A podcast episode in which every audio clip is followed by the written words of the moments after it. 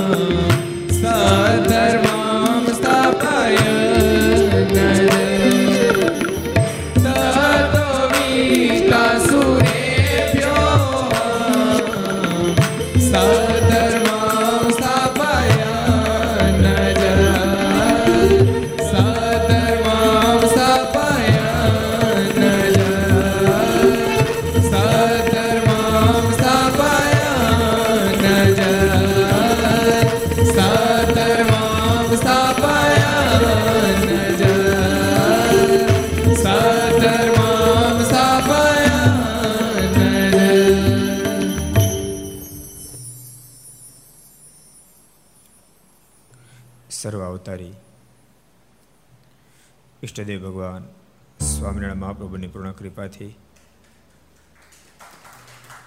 તીર્થધામ સરદારના આંગણે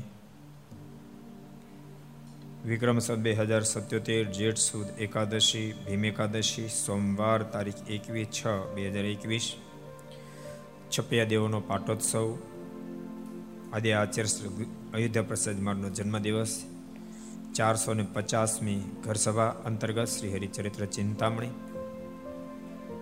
Aastha Bhajan channel Laksh channel Kartavya channel Sardar Katha YouTube, Laksh YouTube Kartavya YouTube, Gharsabha YouTube, Aastha Bhajan YouTube વગેરેના માધ્યમથી ઘેરે બેસી ઘરસભાનો લાભ લેનારા સર્વે ભાઈક ભક્તજનો સભામાં ઉપસ્થિત.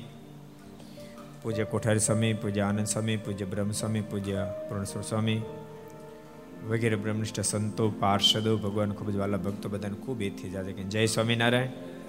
જય શ્રી કૃષ્ણ, જય શ્રી રામ, જય હિન્દ, જય ભારત. ગઈકાલે શું કથા આવી હતી? ભગવાન ગયા નથી, જવાના પણ નથી. ભગવાન શ્રી સદૈવને માટે સત્સંગમાં વિચરણ કરે છે. સૂર્ય ચંદ્ર તપશે ત્યાં સુધી અનંત આત્માનું કલ્યાણ આ ધરતી પર રહેતા થકા કરતા રહેશે. ક્યારેક દેવને માધ્યમ બનાવશે, ક્યારેક આચાર્યશ્રીને માધ્યમ બનાવશે, ક્યારેક સંતોને માધ્યમ બનાવશે, ક્યારેક ભક્તોને માધ્યમ બનાવશે. માધ્યમ ગમે તેને બનાવશે, પણ જીવનું કલ્યાણ કરતા રહેશે.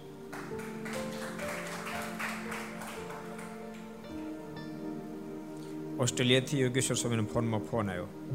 મને આપ્યો. મને કે અમે તો રોવા માટે રેડી થઈને બેઠા હતા. કે આ તો ગુરુ કરુણ કથા લેશે ને ખૂબ રડાવશે મેં રોડ ન કરાય, થોડું હસવું પડે. હમણાં જો સત્સંગીઓની કથા કરી હતી. એમાં રોડ આવ્યા હતા ને દેવેન્દ્રભાઈ? કહો. સત્સંગીઓની કથામાં રોડ આવ્યા હતા જે, તિરોધાન લીલાની કથા કરી હતી. આ ફેરી મને જેવો સંકલ્પ થયો કે નહીં, આ ફેરી મહારાજ ગયા જ નથી, શા માટે રડવાનું? અને સંતો ભક્તો ખૂબ મહારાજને વિરહમાં રડ્યા. પછી પ્રસંગને આપણે યાદ બહુ નથી કરવા. પણ મહારાજા લોકમાંથી વિદાય લીધા પછી ભક્તોને જે મોજ આપી છે, એ મોજને આપણે યાદ કરીએ. બાકી મારના વિરહમાં સંતો ભક્તો ખૂબ રડ્યા છે. અને કેમ ના રડે બાપ? એ તો પ્રભુ પ્રાણ આધાર હતા. અખંડ સંતો ભક્તોની મધ્ય રહેનારા પ્રભુએ આ લોકમાંથી માનસિક લીલા સંકેલી. ચારસો ને છન્નું છન્નું ફેરી પંક્તિમાં પીરશે એક એક વારમાં પાંચ પાંચ ફેરી પીરશે તાણ કરી કરીને પીરશે એ જે આનંદ મોજ આપી હોય. અને માનુષિક લીલા સંકેલતાની સાથે એ સુખ વિરામ પામે. જેથી કરીને સંતો ભક્તોની બારની ખૂબ વેદના વાધી હોય એમ. મહારાજે મુખ્ય કાર્ય કર્યું આ ધરતી પર આવીને તો. જીવાત્માને માયામાંથી ઉખેડી પોતાના સ્વરૂપમાં જોડ્યા માયામાંથી ઉખેડીને પરમાત્માના સ્વરૂપમાં જોડાવી એથી કોઈ મોટી સફળતા નથી મોટી કોઈ પ્રાપ્તિ નથી. જીવાત્મા એટલા માટે જન્મ મરણ, જન્મ મરણની અંદર ગોથા ખાય છે. માયામાં ચોટેલો છે એટલે ગોથા ખાય છે. માયામાંથી ઉખડે ને પરમાત્મા લાગે એટલે જીવાત્મા મોજમાં આવી જાય. માયાથી પર થઈ જાય. માયાથી પર અક્ષર વગેરે મને મુક્તો છે. એમાં માયાની અંદર રહેલા ફરક શું છે? એટલે બધા ભગવાને વળગી આ બધા માયાને વળગ્યા. માયાને વળગી બદ્ધ થાય ને ભગવાને વળગી મુક્ત થાય. બસ આટલો જ ડિફરન્સ છે. જેને બદ્ધ થાય ને માયાને વળગવું, જેને મુક્ત થાય ને ભગવાને વળગવું. સીધો હિસાબ એક ને એક બે જેવું.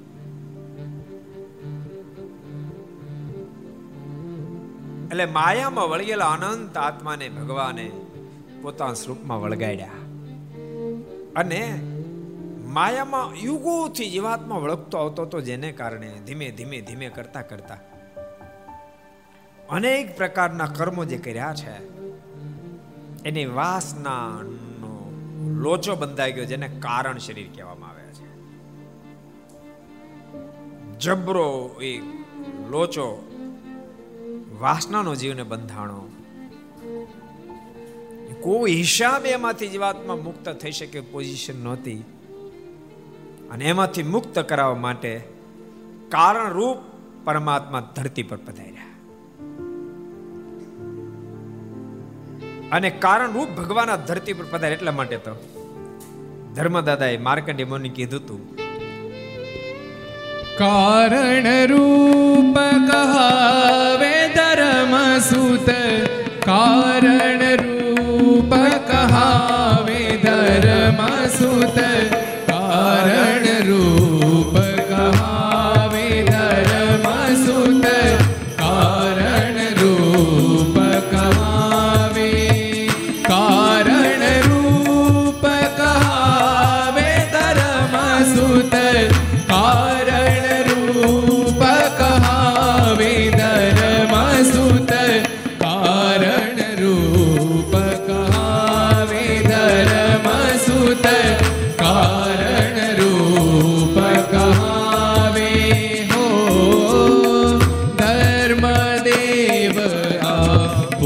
મિત્ર તમારા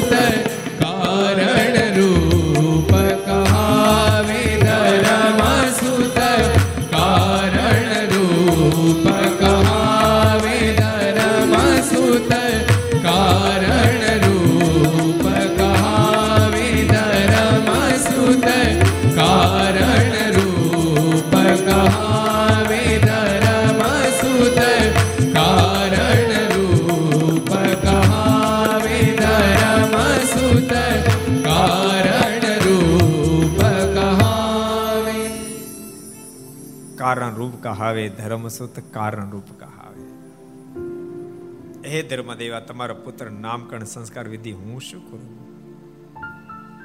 આ સ્વયં તો કારણ અવતાર છે જેમ પૃથ્વીનું કારણ જળ છે, જળનું કારણ તેજ છે, તેજનું કારણ વાયુ છે, વાયુનું કારણ આકાશ છે, આકાશનું કારણ અહંકાર છે. અહંકારનું કારણ મહતત્વ છે, મહતત્વનું કારણ પ્રધાન પુરુષ છે, પ્રધાન પુરુષનું કારણ મૂળ પુરુષ છે. મૂળ પુરુષનું કારણ મૂળ અક્ષર છે. અને અક્ષરનું કારણ પુરુષોત્તમ નારાયણ સ્વયં તમારા પુત્ર બનીને પધાર્યા છે. અક્ષર પર પુરુષોત્તમ જે હતા એને ધર્યું મનુષ્યનું દેહ. જીવાત્માને કારનો લોચો વળગ્યો હતો. એ કારણ વિના કોઈ હિસાબે ટળે એમ નહોતો કારણને કારણ જ ટાળી શકે. ઝેરથી ઝેર ઉતરે. એમ કારણ રૂપ જ્યારે પધારે ત્યારે વાસના રૂપ કારણ લિંગ દેહનો નાશ થાય.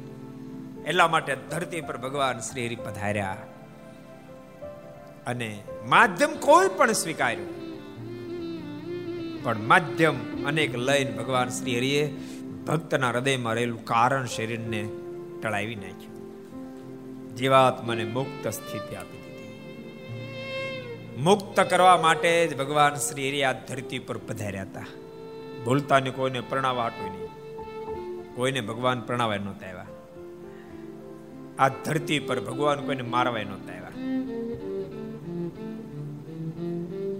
એને મારવા હતા, પણ અંત શત્રુઓને બાહ્ય શત્રુઓ નહીં. અંત શત્રુને મરાવ્યા. ભક્ત સમુદાયને નિર્દોષ બનાવ્યા અને પરમ ધામ આપ્યું. એટલે ગઈકાલે આપણે બહુ સરસ પ્રસંગો જોયા હતા કે મહારાજા લોકમાંથી વિદાય લીધા પછી પણ અનેક ભક્તોને મારા દિવ્ય સ્વરૂપે દર્શન આપ્યા. અમે નથી આ ધરતી ઉપરથી ગયા. એની પ્રતિતિ હજારો લોકોને કરાવી દીધી. અને હજારો ભક્તોને આ પડી ગઈ કે મહારાજ સત્સંગમાં સદૈવને માટે વિચરણ કરી રહ્યા છે. હજારો ભક્તોને મહારાજે દિવ્ય દર્શન દીધા.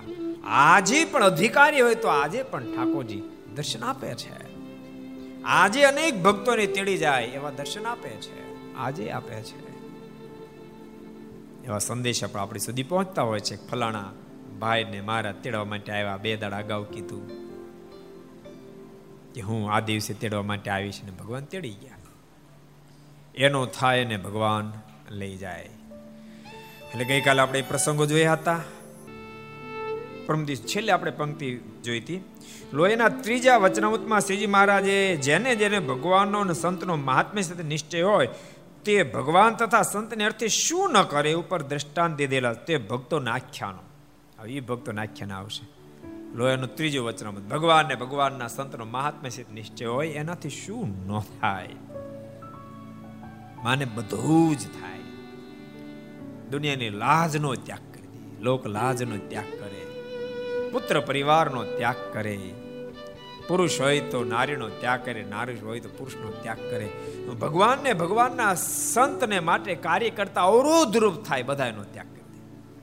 દે એમને ત્યાગ ન કરે અવરોધરૂપ થાય, ત્યાગ કરી. દે પ્રેમજી ઠક્કરનો પ્રસંગ છે ને,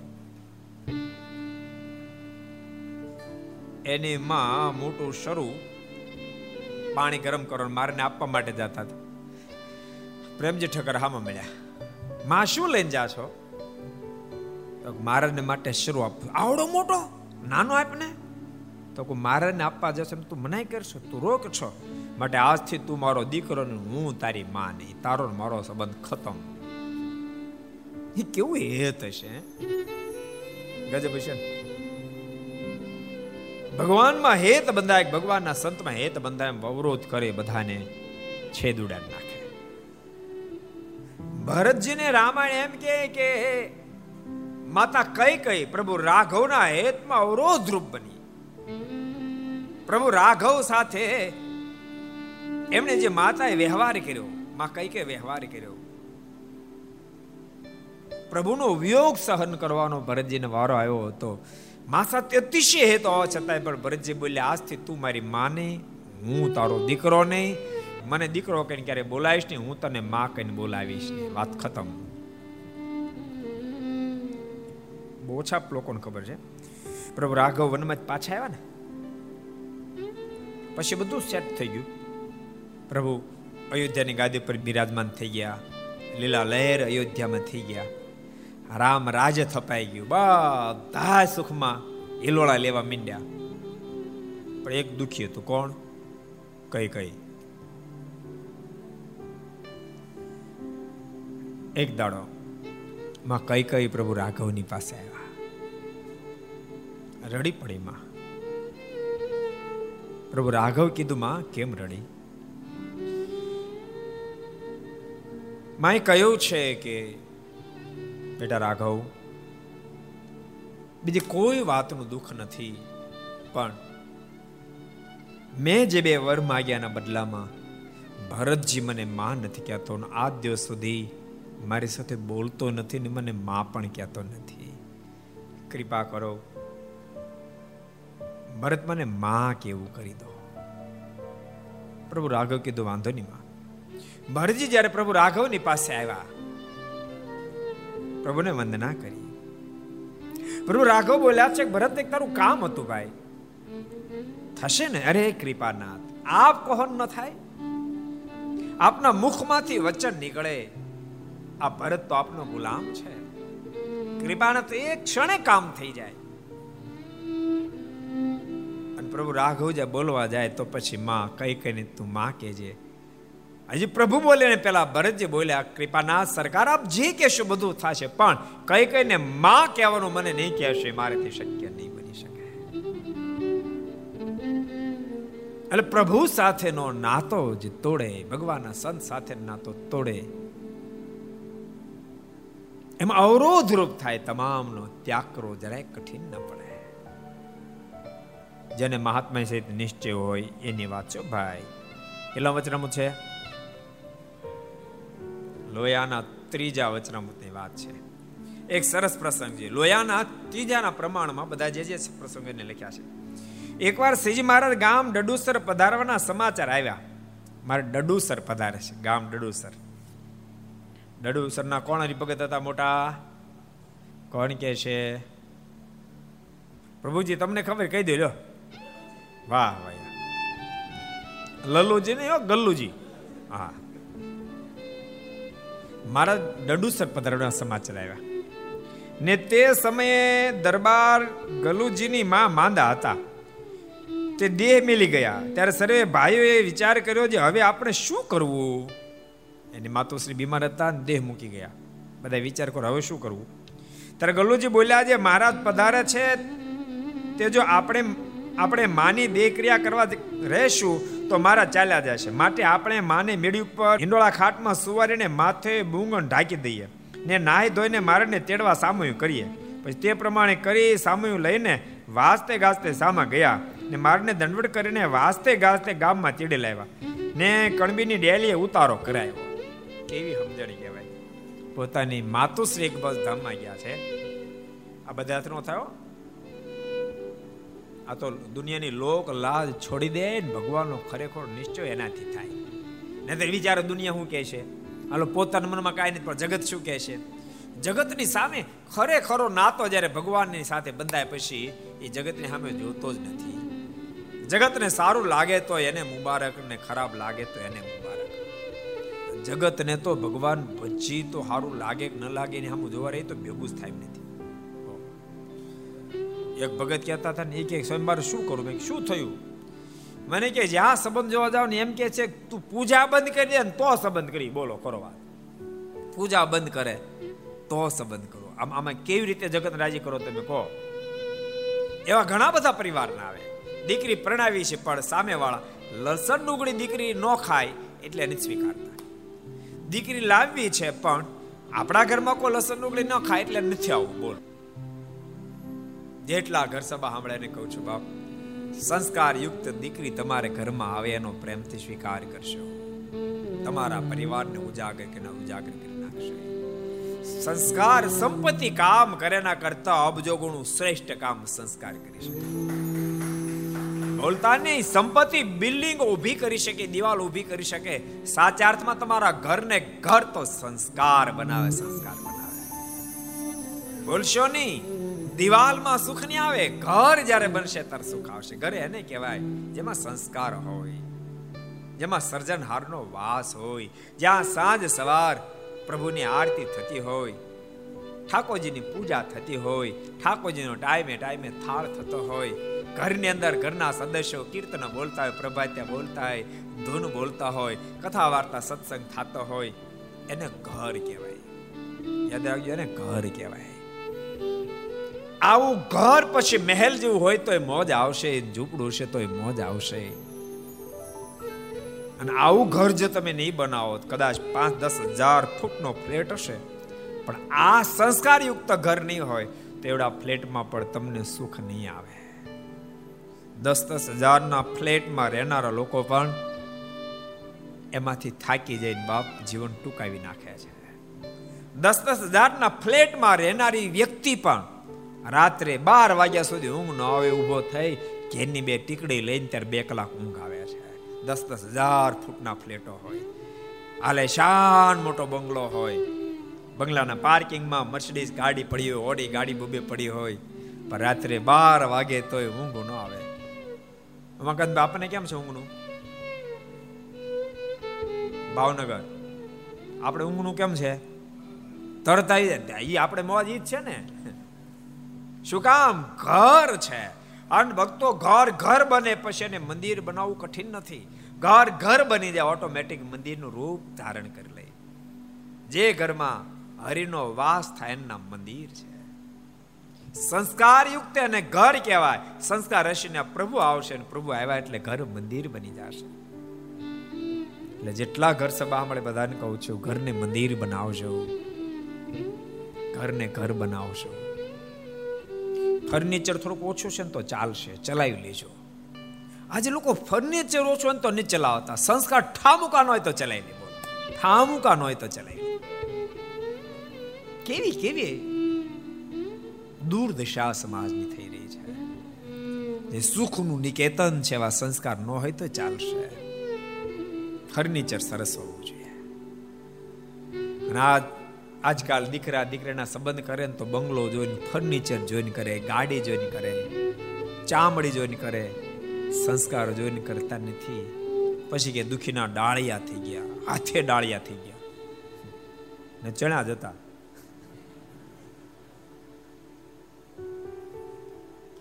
માટે બધાને કહું છું, ભગવાનના ભક્તો સંસ્કારયુક્ત જીવન જીવજો. બહુ સરસ પ્રસંગ ગલોજીના માતુશ્રી ધામમાં સીધા આવ્યા છે. મહારાજ આવી રહ્યા છે ડડોસરમાં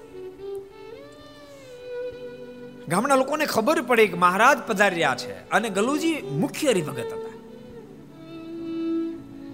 મુખ્ય હરિભગત એના માતુશ્રી ધામમાં સીધા આવ્યા અને એ જૂનો જમાનો. શોકને બહુ પ્રધાનતા હતી શોકને બહુ પ્રધાનતા હતી ઘરના સદસ્ય મર્યા પછી છ છ મહિના સુધી યુવા નારીઓ પણ કાળા સાડલા ઓઢતી. છ છ મહિના સુધી ગામત્રે ન જાય, છ છ મહિના સુધી મિષ્ટાન ન ખાય. હવે તો વાત જવા દો શમશાનમાં ગાંઠિયા ઠાપ કરે બોલો, શમશાનમાં. પણ તે દિવસે શોકને બહુ પ્રધાનતા શોકની પ્રધાનતા ઓછી તે સારી વાત છે, પરંતુ મર્યાદાનું ઉલ્લંઘન નહીં કરશો. સૂતકનો જે વિધિ છે, વિધિ પ્રમાણે સૂતક પાળજો દસ પેઢી સુધી અવશ્ય મેં મૃત્યુનું દસ દિવસનું સૂતક પાળવું. સાત પેઢી સુધી દસ દિવસનું સૂતક પાળ્યું જોઈએ. ત્રણ પેઢીની અંદર અંદર જન્મનું હોય કે મૃત્યુનું હોય તો? ચૌદ પેઢી સુધી, સાતથી ચૌદ સુધી ત્રણ પેઢી સાતથી ચૌદ પેઢી સુધીનું સૂતક એ ત્રણ દિવસનું પાળ્યું જોઈએ. અને ચૌદથી એકવીસ પેઢીનું જન્મનું કે મૃત્યુનું એક દિવસનું પાળું જોઈએ એકવીસથી પ્લસ હોય તો માત્ર સ્નાનથી શુદ્ધ થવાય. આનું અનુસંધાન રાખજો, સૂતક પાળજો. એમાંય મૃત્યુનું સૂતક હોય તો ઠાકોરજીનો સ્પર્શ ન થાય. ભગવાનના સંતોનો સ્પર્શ ન કરવો મૃત્યુનું સૂતક હોય તો. પણ ભૂલતાની સૂતકમાં પણ ભજન થાય, માળા થાય, સ્મરણ થાય, માનસી પૂજા થાય. તિલક ચાંદલો થાય, પણ પૂજાની બહાર રાખો. તિલક ચાંદલા વિના કપાળ રહેવા ન દેવું. ભાષ્યમાં એમ લખ્યું, એક સેકન્ડ પણ. તિલક ચાંદલા વિના રહેવું નહીં. તિલક ચાંદલા વિના ધરતી પર જેટલા ડગ મૂકે છે, એટલો એ દોષિત બને છે. એવા સ્નાન કરવા જાય તો પાણીનું એટલી વાર. જ્યાં સુધી પેલું તિલક ભેગું, ત્યાં સુધી પાણીનું કરી લે, પણ તિલક ચાંદલો તો કરવો જ. પ્રત્યેક વ્યક્તિએ, હું તો એમ કહું, સ્વામિનારાયણ સંપ્રદાયના આશ્રિત હોય વૈષ્ણવ ભક્તો, રામાનંદી સંપ્રદાયને માનનારા જે કોઈ સંપ્રદાય હોય, પોતપોતાના સંપ્રદાયના જે ચિહ્ન હોય એને અવશ્ય મેં ધારણ કરવા, શીખ અવશ્ય મેં રાખવી. આપણે રાજકોટનું યુવક મંડળ, શીખા બધા રાખી દીધો કોઈ ચાર ઇંચની થઈ કોઈ છ ઇંચની થઈ. ગાંઠોળ એવી કોઈ નથી થઈ. એ ટુ વ્હીલર જતા હતી, એવી સરસ ધજા ફરકે ફરકતી હતી.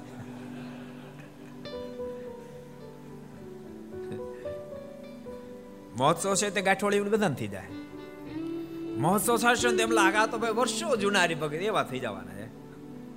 સરદાર મૂર્તિ પ્રતિષ્ઠા મહોત્સવ જે ડિસેમ્બરમાં છે ને, ત્યાં સુધીમાં. જો એને તો આપણે નહીં થઈ કીધું, પણ ઘર સભા સાંભળીને મનમાં થયું કે નહીં, આપણે ભગવાન રાજી કરવા છે, ખા રાખવી જોઈએ. અને કઈ નડતી નથી ને પાછી. નડતી નથી, ખાવાનું માગતી નથી, તોય રાખતા નથી, બોલો. આ દાઢી વધારે એમાં તો બહુ ખર્ચા. એને આ બાજુ હરકી કરાવ, કોતરા આવે ઘડે આ કોતરા શું કે શું કે દુલા કાકા? દુલા કાકા પોપડા તો શું કે એને? સેટિંગ કરાવે, ઘડીક આમ સેટિંગ કરે આમ સેટિંગ કરાવે. એમ વળી પાછા ધોળા વાળ થઈ ગયા હોય પર કાળો કલર કરી એમ સેટિંગ કરાવે. એ બધું સેટિંગ કરે બીજી બાજુ ધોળા ઠૂઠા દેખાવા મળે ઉપાય દેનો કોઈ પાર નહીં. શીખા તો જરાય નડતી નથી. ભગવાનના ભક્તો શીખાઓ રાખજો. ધર્મનું પાલન કરવામાં ક્યારે પીછે હર્ષ નહીં કરશો. જ્યાં જ્યાં પણથી ધર્મના પાલનની વાત સાંભળો એ ધર્મનું પાલન કરશો. તમને સાંભળવા મળ્યું કે પાણી ગાળીને વાપરવું જોઈએ તો ગાળીને જ વાપરવું. કપડાથી જ ગાળવું. નહોતું જાણ્યું ત્યાં સુધી ખબર ભાણે હાલ્યું જતું હતું. ઓલા ઓલા ખેડૂત લોકો છે ને ગામડામાં, સત્સંગનો જોગ ન હોય. ઉપર એવા ધોરિયામાંથી ખોબા ભરી ભરી અને માણા પાણી પીવે. હેઠવા બળદ પીવે ને હેઠવા કૂતરું પીતું બોલો, એક સરખું હોય ધોરિયામાં. ઉપર માણા, એથી નીચે બળદ પીતા એની નીચે કૂતરું પીતું હોય. ફરક કાંઈ નહીં. ત્રણ એક પદ્ધતિ. પણ યાદ રાખજો, માણસે પાણી પીવું હોય તો માણસ છું, અલગ પડવું પડે. અલગ પડો તેને ગરણું હોય તો અલગ પડી જાય. બળદને ગરણું કૂતરાની ન હોય. માણસને ગરણું હોય. એટલે પાણીને ગાળીને વાપરજો. બધાને કહું છું, જેટલા ઘર સભા સાંભળે. ગાળ્યા વિનું પાણી ન ચાલે, બિસ્લેરીનું ન ચાલે. ગાળીને વાપરશો. તેલને પણ ગાળીને વાપરશો. ઘીને ગાળીને વાપરજો, દૂધને ગાળીને વાપરજો ધર્મ વિનાનો માણસ તો શિંગડા પૂછડા વિનાના પશુ જેવો છે. એમ શાસ્ત્રનો મત છે. માટે ડાહ્યા થાય છે. ધર્મનું પાલન કરશો, ભગવાનની ભક્તિ કરશો. જીવન દિવ્ય જીવશો. લોક લાજને છોડશો. આજે એકાદશ છે એકાદશી રહેજો. આજે આપણે એકાદશી ને સર્વમંગળ સ્તોત્ર એનો યજ્ઞ થાય. એમાં છેલ્લે હરિજયંતિ આપણે બે દાડા પેલા મહિમા કહેતો ખૂબ શતાન સ્વામી મહિમા કીધો ખૂબ મહિમા કીધો હરિજયંતિ માને શુદ્ધ નામ રહેજો, એકાદશી રહેજો.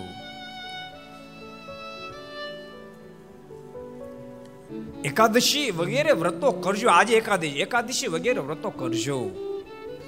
અને આને ગમે એટલું હાચવશું તો આ કાંઈ કામ લાગવાનું નથી. આની પાસે આને હાચવ હાચવું પડે, પણ કામ કઢાવવા માટે હાચવવું પડે.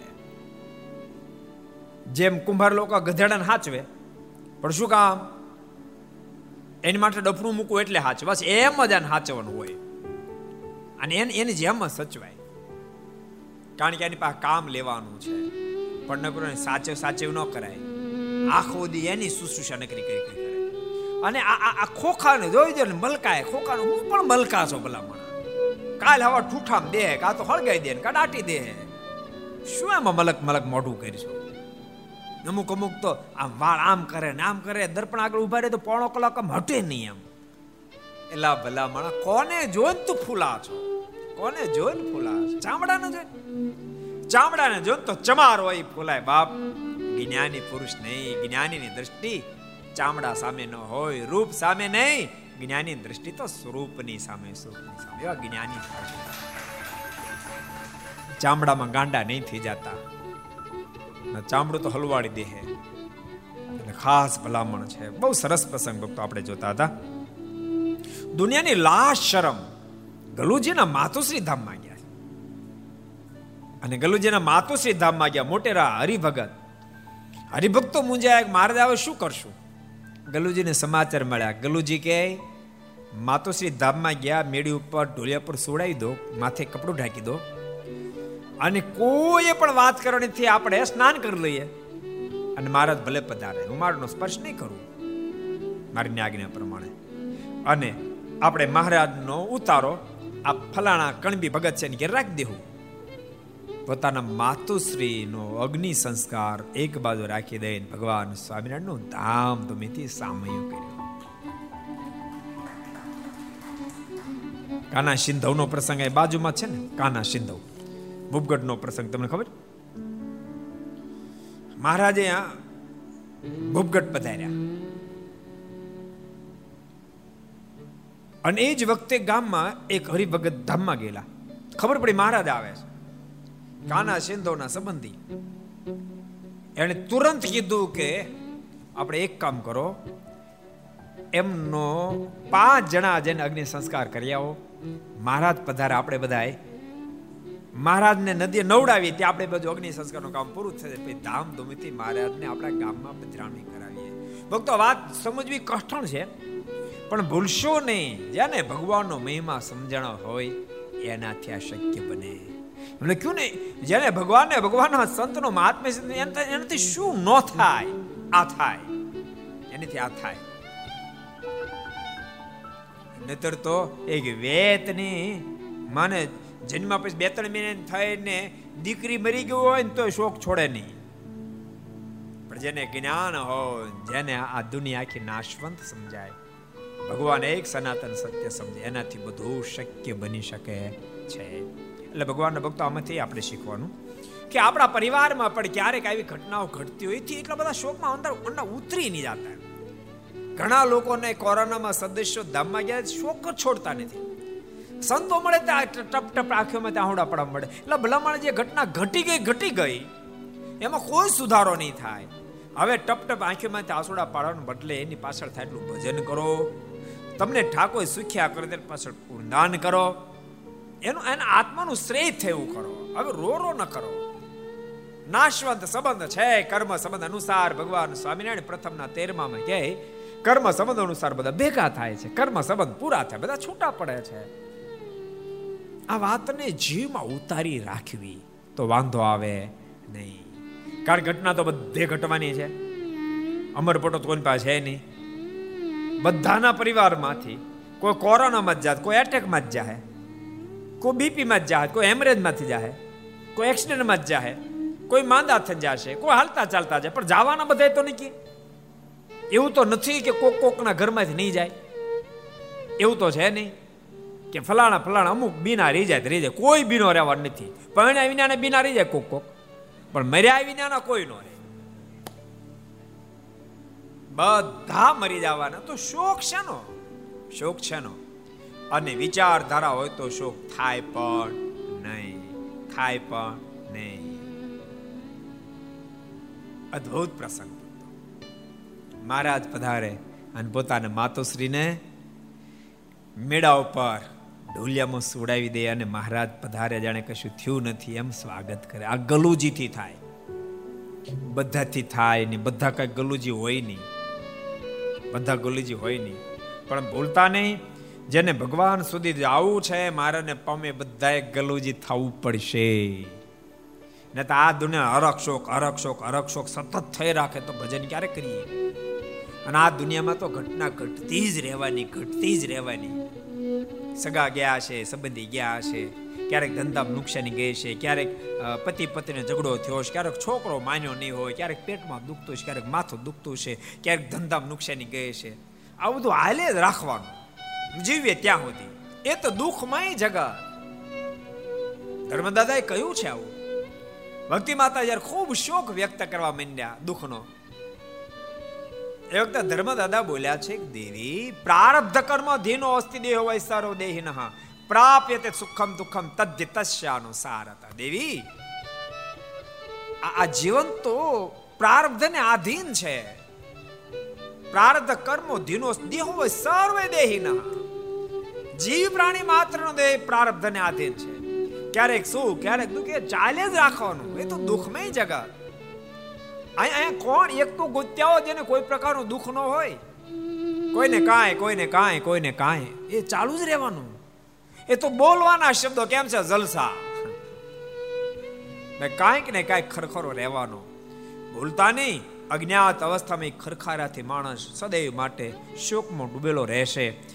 એને જ્ઞાની કહેવાય. એ ઘટના તો એમ ઘટતી જ રહેવાની. એની મધ્ય પણ મોજમાં રહી શકે એમ નામ જ્ઞાની. સંજોગો તો ઘટતા રહેવાના. પણ એવા સંજોગોમાં પોતાની સ્થિતિ ન બદલાવા દે એના જ્ઞાની. એટલે ભગવાનના ભક્તો આ કથા વાર્તાના માધ્યમથી સમજણ દઢ કરજો. વહેલું મેળું બધાને જવાનું છે. માટે ચિંતા છોડશો ગલુજીની તો કેવી સમજણ હશે? બહુ અદભુત સમજણ વાળા હતા. ગલુજીની વાત જુદી છે. બહુ અદભુત પ્રસંગ છે. મારે જે વડથલ પધારે. વડથલ. ગલુજીની સ્થિતિ તમે વડથલ મારે પધારેલા. મહારાજ એક પત્ર લખ્યો, ગલુજીને માલુમ થાય એટલે ઘરમાંથી બધી કિંમતી ચીજ વસ્તુ ગાડામાં ભરી વડથલ આવતા રહ્યો. બીજું કાંઈ નહીં. અને બે ત્રણ વાગ્યાનો બપોરનો સમય થયેલો અને ગલુજીને પત્ર મળ્યો, ઘરમાં જે કિંમતી ચીજ વસ્તુ હોય બધી ગાડામાં ભરીને તે વડથલ આવતા રહ્યો. એટલે ઘરેણા હતા, રૂપિયા હતા, કિંમતી જે ચીજ હતી ગાડામાં નાખી અને ગલુજી તો એના માતુશ્રી કીધું, મારનો પત્ર માટે હું જાઉં છું. એના માતુશ્રી પણ એવી સ્થિતિ, એને કીધું, ભલે બેટા, જા. વડથલ આવ્યા. મારીને દંડ પ્રણામ કર્યા. મારે કે કૃપાનાથ, આ દાસને કેમ યાદ કર્યો? મારે કે એમ જ. હવે તમે તાર જાઓ પાછા. બીજું કારણ કઈ નહોતું. બસ એમ જ યાદ કર્યા ખાલી. હવે પાછા જાઓ. પાછા મોકલી દીધા. પણ ગલુજીને સંકલ્પ એમ ન થયો મને શું કામ બોલાયો શું કામ પાછો મોકલ્યો. તે બાપ, એને આધીન ભગવાન બને, એને આધીન ભગવાન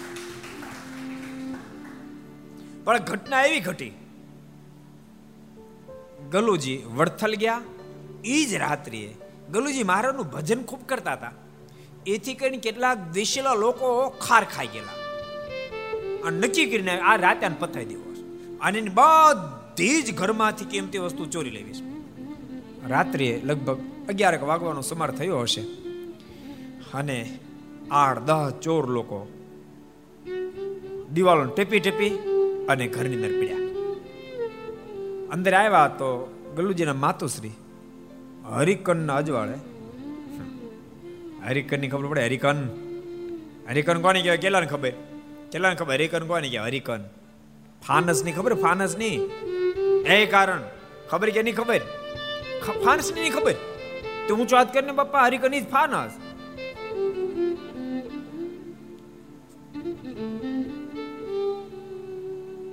દેવેનભાઈ તેમ પૂછ્યું ફાનસ હું? હરિકન હું? ફાનસ ફાનસમાં ખબર પડે? હા. એને અજવાળે બેઠા બેઠા માળા ફેરવતા મારે. એટલે આઠ દસ જણા કૂદ્યા. ઘરમાં થોડા આમ તેમ ફેર્યા. ઘરમાં કોઈ ચીજ વસ્તુ નહોતી રહી હારી. ગલુજીનું ગોત્યા, ગલુજી નો જડ્યા. પછી મને થયું, હમણાં ગયો ક્યાં? ક્યાંય જડ્યા ને પછી માજીને આવ્યા. માજી માજી થોડું ઓછું સાંભળતા હતા. માજી માજી બે ચાર ફેરી એટલે માજી આંખ ખોલી. કોણ તમે? તો તમારો ગલુજી ક્યાં ગયો? તો ભગવાન સ્વામિનારાયણનો પત્ર આવ્યો હતો કે ઘરમાં જે કાંઈ કિંમતી ચીજ વસ્તુ હોય, એ બધી જ ગાડામાં ભરી અત્યારે તો વડથલ આવતો રહેજે એટલે વડથલ ગયા છે. અને ચોર લોકો માજીના પગમાં પીડ્યા અને માજીના પગમાં પડે ને કે માજી, તમારો ગલુજી ભગત સાચો અને સ્વામિનારાયણ ભગવાન સાચા. આજે મેં સંકલ્પ કરીને આવ્યા હતા, ગલુજીને પતાવી દેવો છે અને મારવા માટે આવ્યા હતા. બધી વસ્તુ ચોરી લેવી છે. પણ તમારા ભગવાને જ રક્ષા કરી. અને માજી અમે પણ ભગવાન સ્વામિનારાયણનો આભાર માનીએ છીએ. આવો સારો ભગત. એને મારી નાખવાના હતા. એને લૂંટી લેવાના હતા. અમારા હૃદયનો તમામ આક્રોશ વિરામ પામી ગયો છે. અને ભગવાનના ભક્તો માણસના આક્રોશ હોય ત્યારે માણસ કંઈક જુદું વિચારતો હોય છે. આક્રોશ વિરામ પામી જાય પછી માણસ જુદું વિચારતો હોય છે. જિંદગીમાં ક્યારે આક્રોશ જ્યારે જીવનની અંદર વ્યાપેલો હોય ત્યારે કોઈ પ્રકારનું ડિસિઝન જિંદગીમાં ક્યારેય ન લે આક્રોશની સાથે તમે કોઈ ડિસિઝન લેશો તો તમે ડિસિઝનમાં બહુ મોટી થાપ ખાશો. આક્રોશ વિરામ પામશે. મેં એકાદ ફેરી કદાચ ઘર સભામાં કીધું, ઘણા વર્ષ પહેલા એક જેલની મુલાકાત લેવાઈ ગયા હતા. બધા કેદીઓ આ વર્ષે ગયા હતા ભાવનગર. પધરામણી કરી, પછી અડધો કલાક સભાઈ કરી, સત્સંગ કથા વાર્તા કરી. ઘણા વર્ષો પહેલા જો આ ભાવનગર જેલની જો મુલાકાત લીધી. ઘણા વર્ષો પહેલા જેલની મુલાકાત લીધેલી. પછી બધા કેદીઓને પૂછતો હતો તમને શું કામ સજા પડી? તમને શું કામ સજા પડી? તમને શું કામ સજા પડી? એક જણ મને પૂછ્યું, તમને કેમ સજા પડી? કેટલી પડી જન્મટી? કેમ પડી? જવાબ આપતા પહેલા ખૂબ રેડ્યો ખૂબ રેડ્યો. કોઠારી, ખૂબ રોયો પહેલા કીધી રડતા રડતા મને કે, સ્વામીજી, શું તમને કહું? એક ખેતરના ચાહ માટે આક્રોશમાં આવીને મેં મારા ભાઈના માથામાં કોદાળે મારી. મારો ભાઈ મરી ગયો અને મને જન્મ ટીમની સજા પડી. આ જન્મ ટીમની સજા ભોગવી પડે છે એ મને કઠણ નથી પડતી. પણ મને યાદ આવે છે, એક એક એક ચાહ માટે મેં મારા સગા ભાઈને મારી નાખ્યો. એ મને શાંતિ નથી લેવા દેતી, મને શાંતિ નથી લેવા દેતી. એટલા માટે કહું છું ભગવાન ભક્તો, ક્યારેય જિંદગીમાં પોસાય તેવી ઘટના ઘટે આક્રોશમાં ક્યારે કોઈ પ્રકારનું ડિસિઝન નહીં લેશો. ને તો થાપ ખાઈ જશો, બહુ પસ્તાવું પડશે. એટલા માટે ભગવાન સ્વામિનારાયણ કહે, કનિષ્ઠ નિશ્ચય થયો હોય ને શ્રેષ્ઠ ઉત્કૃષ્ટ નિશ્ચય કર્યો હોય તો પણ સુધા શાંત હોય વક્તા. જેનો ઉત્કૃષ્ટ નિશ્ચય છે સુધા શાંત હોય ત્યારે. એ સુધા શાંત હોય ત્યારે માને બિલકુલ શાંત હૃદયથી એ જ્ઞાન પરોસ માટે તત્પર બન્યો હોય ત્યારે એ વક્તાના મુખ થકી ભગવાનના નિશ્ચયની વાતો સાંભળવાથી કનિષ્ઠ નિશ્ચય હોય એ શ્રેષ્ઠ નિશ્ચય થઈ જાય છે. એમ વચનામૃતમાં કીધું. કેટલા વચનામૃતમાં કીધું? કોણ કહે છે? હાલો જી. કેટલા જણા કહે છે? કેટલા જણા કહે છે? હરિભક્તમ કોણ કહે છે? હરિભક્તમ ચિંતા નહીં કહે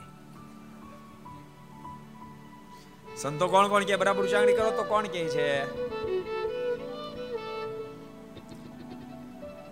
અનુપદાયજી તારે કેવું છે? કહી દે લે ત્યારે. લોયાનું બારમું. લોયાના બારમા વચનામૃતમાં ભગવાન સ્વામિનારાયણ અદ્ભુત વાત બતાવી છે. એક દાદા જ ધ્રાફા થયા ધ્રાફા મને કે સ્વામી, તમારો ઓલા શાંતો છે ને, તમે વચનામૃત પૂછો ને, તરત ઉછી આંગળી કરે છે. અમને માળું કેમ યાદ નહીં રહેતું? મેં તમારે રાખવું છે ક્યાં? તમે બધું બીજું બહુ સેવ કરી દીધું, એટલે નથી યાદ રહેતું. તમે કે દાડા દાખલો કરો કે વચનામૃત યાદ જ રાખો ભૂલવું નથી. કર્યો જ નથી તો. બાકી તમે દાળ ભાત ચકરો લખાવો ને એ દાળ ભાત ચકરો લખાય. તમે હાજે ખીચડી ખાતા તો ખીચડી હાજે નથી ખાતા. તમે હાજે ખીચડી ખાતા છો ને પાછા. તો યાદ રાખે છે. એટલે પેલા લોકો એ માફી માગી. માજી, અમને માફ કરજો. આજ અમે આક્રોશમાં આવી અને ગલુજીને મારી નાખવાના હતા. એને લૂંટી લેવાના હતા. એ ભગવત ભક્તનો જબરો અમે અપરાધ કરી બેસત એની તો રક્ષા કરી. ઠાકોરજી અમારી રક્ષા કરી અપરાધ થઈ હવે તમ તાર ગલુજી અમને કોઈ આક્રોશ નથી, પ્રેમથી ભલે આવે, ગલુજીને કહેજો કોઈ ચિંતા ના કરે. એ ગલુજી. ભગવાન સ્વામિનારાયણ ગલુજીની પળે પળે રક્ષા કરી છે. ગલુજીનો એક બીજો પ્રસંગ કહી દઉં. એક દાડો મહારાજ દંડુસર પધારેલા. અને મહારાજે ગલુજીને કીધું, ગલુજી, અત્યારે અત્યારે તમે સામે ગામ જતા રહેજો. અને રસ્તામાં ગમે તે વિઘ્ન આવત તો પાછા નહીં વળતા. એ ગામમાં જઈને જ પાછા આવ્યો. ગલુજી દુપડ્યા રસ્તામાં ઝેરી સર્પ મળ્યો. અને ગલુજી આગળ જતા જ ગલુજીને કરડ્યો. ગલુજીને ઘેન ચડવા મળ્યું, તોય હાલ્યા ગયા, બોલો. મારા ભગવાન હાલ્યા ગયા. સામા ગામ જઈ અને પછી પાછળ એની સ્થિતિ ધીમે ધીમે જ્યારે ઉતરવા મળ્યું. સ્વામિનારાયણ સ્વામિનારાયણ સ્વામિનારાયણ કરતા કરતા હાલ્યા ગયા. રિટર્ન ઉતરો મળ્યું, પાછા આવ્યા. મારે કે, ગલુજી, કેમ છો? મારે કે, મારે સરસ. મારે કે, રસ્તામાં કઈ વિઘ્ન આવ્યું હતું? મારે કે, મારે એક સર્પ આવ્યો હતો, કરડ્યો હતો. મારે કઈ થયું નહીં મહારાજ કે? મારે કે, મહારાજ, ઘેન ચડવા મળ્યું પણ હું તો સ્વામિનારાયણ સ્વામિનારાયણ સ્વામિનારાયણ બોલતો બોલતો આપની આજ્ઞા પ્રમાણે હામાં ગામ જતો નહીં બીજું કામ તો હતું ને પછી પાછો આવ્યો. મહારાજ કે, ગલુજી, તમારો કાળ હતો. પણ મારે આજ મારા નામના પ્રતાપની મહત્તા તમને સમજાવી હતી. કે મારા નામનો એ પ્રતાપ છે. કાળા નાગનું પણ ઝેર ઉતરી જાય. ગેલુજી, તમારા માધ્યમથી તમે તો મહિમાવાળા હતા. આ ગામના લોકોને મારે સમજાવો તો શું મારું સ્વામિનારાયણ નામ મહાપ્રતાપી છે?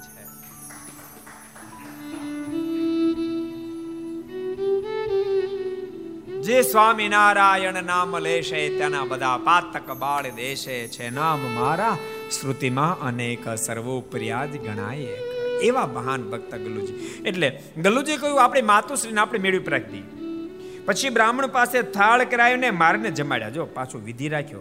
સૂતક છે એટલે મારનો સ્પર્શ ન કર્યો, પોતાની ઘેર ઉતાર ન કર્યો. એ કણબીની ઘેરે કરાયો બ્રાહ્મણ પાસે થાળ કરીને જમાડ્યા. એમ ત્રણ દિવસ સુધી મારને રાખી ગામમાં ઘેરે ઘેર પધરામણી કરી. બોલો, ત્રણ દિવસ રાખ્યા. અને માજીને એવી રીતે કઈ વ્યવસ્થા કરી છે. પછી મહારાજ ચાલ્યા ત્યારે સૌ વળાવા ગયા. તે ગાવ એક ગયા ત્યારે મહારાજે સૌ હરિજનને પાછા વાળ્યા ને ગલુજીને કહ્યું છે તમે ઘેર જાઓ તમારે ડોશીને અમે ત્રણ દિવસથી ધામમાં તેડી ગયા છીએ. માટે તમે આના આ લુગડે વાસતે ગાસ્તે સર્વે હરિજન જઈને તેનો અગ્નિ સંસ્કાર કરો. મહારાજ કે ગલવજી પાછા જાઓ, તમે એમ માનો છો? અમને ખબર નથી, અમે તેડી ગયા છીએ. તમારા માતુશ્રીને અમે ત્રણ દાડે તેડી ગયા છીએ. માટે અત્યારે વાસ્તે ગાસ્તે તમને જે વળાવે વાસ્તે ગાસ્તે તે માતાજીનો અગ્નિ સંસ્કાર તમે કરો, જાઓ. તમે ચિંતા છોડો, અમે ત્રણ દિવસ પહેલા તેડી ગયા છે તે સામે સૌ આશ્ચર્ય પાયમાન પાછા ગામમાં જઈને ડોશીના દેહને અગ્નિ સંસ્કાર કર્યો ને મહારાજ પછીથી સાથેના સંત હરિજનો આગળ બોલ્યા છે, એ દરબાર ખરેખરા મહાત્મ્ય વાળા છે. બીજાથી આમ થાય નહીં, કેમ જે ધર્મ આડો આવે? પણ ભગવાનના સંબંધથી શુદ્ધ થવાય છે. ને એવી સમજણવાળાની ભક્તિને ભગવાન બહુ માને છે. બીજાને ધર્મ આડો આવે, સૂતક છે, માજી આમ પડ્યા છે ને મારે એમ કેમ કરાય? મહારાજ ક્યાંને કાંઈ આડું આવ્યું નહીં, કારણ કે અમારો એને પૂરેપૂરો મહિમા હતો. એવી રીતે મહારાજે અદ્ભુત વાત કરી. આગલી વાત આપણે આગળ સાંભળશું. એ શબ્દો સાથે આવો જય જયકારની સાથે સભાને રમલો સ્વામી નારાયણ ભગવાન. શ્રી હરિ કૃષ્ણ મહારાજ. રાધા રમણ દેવની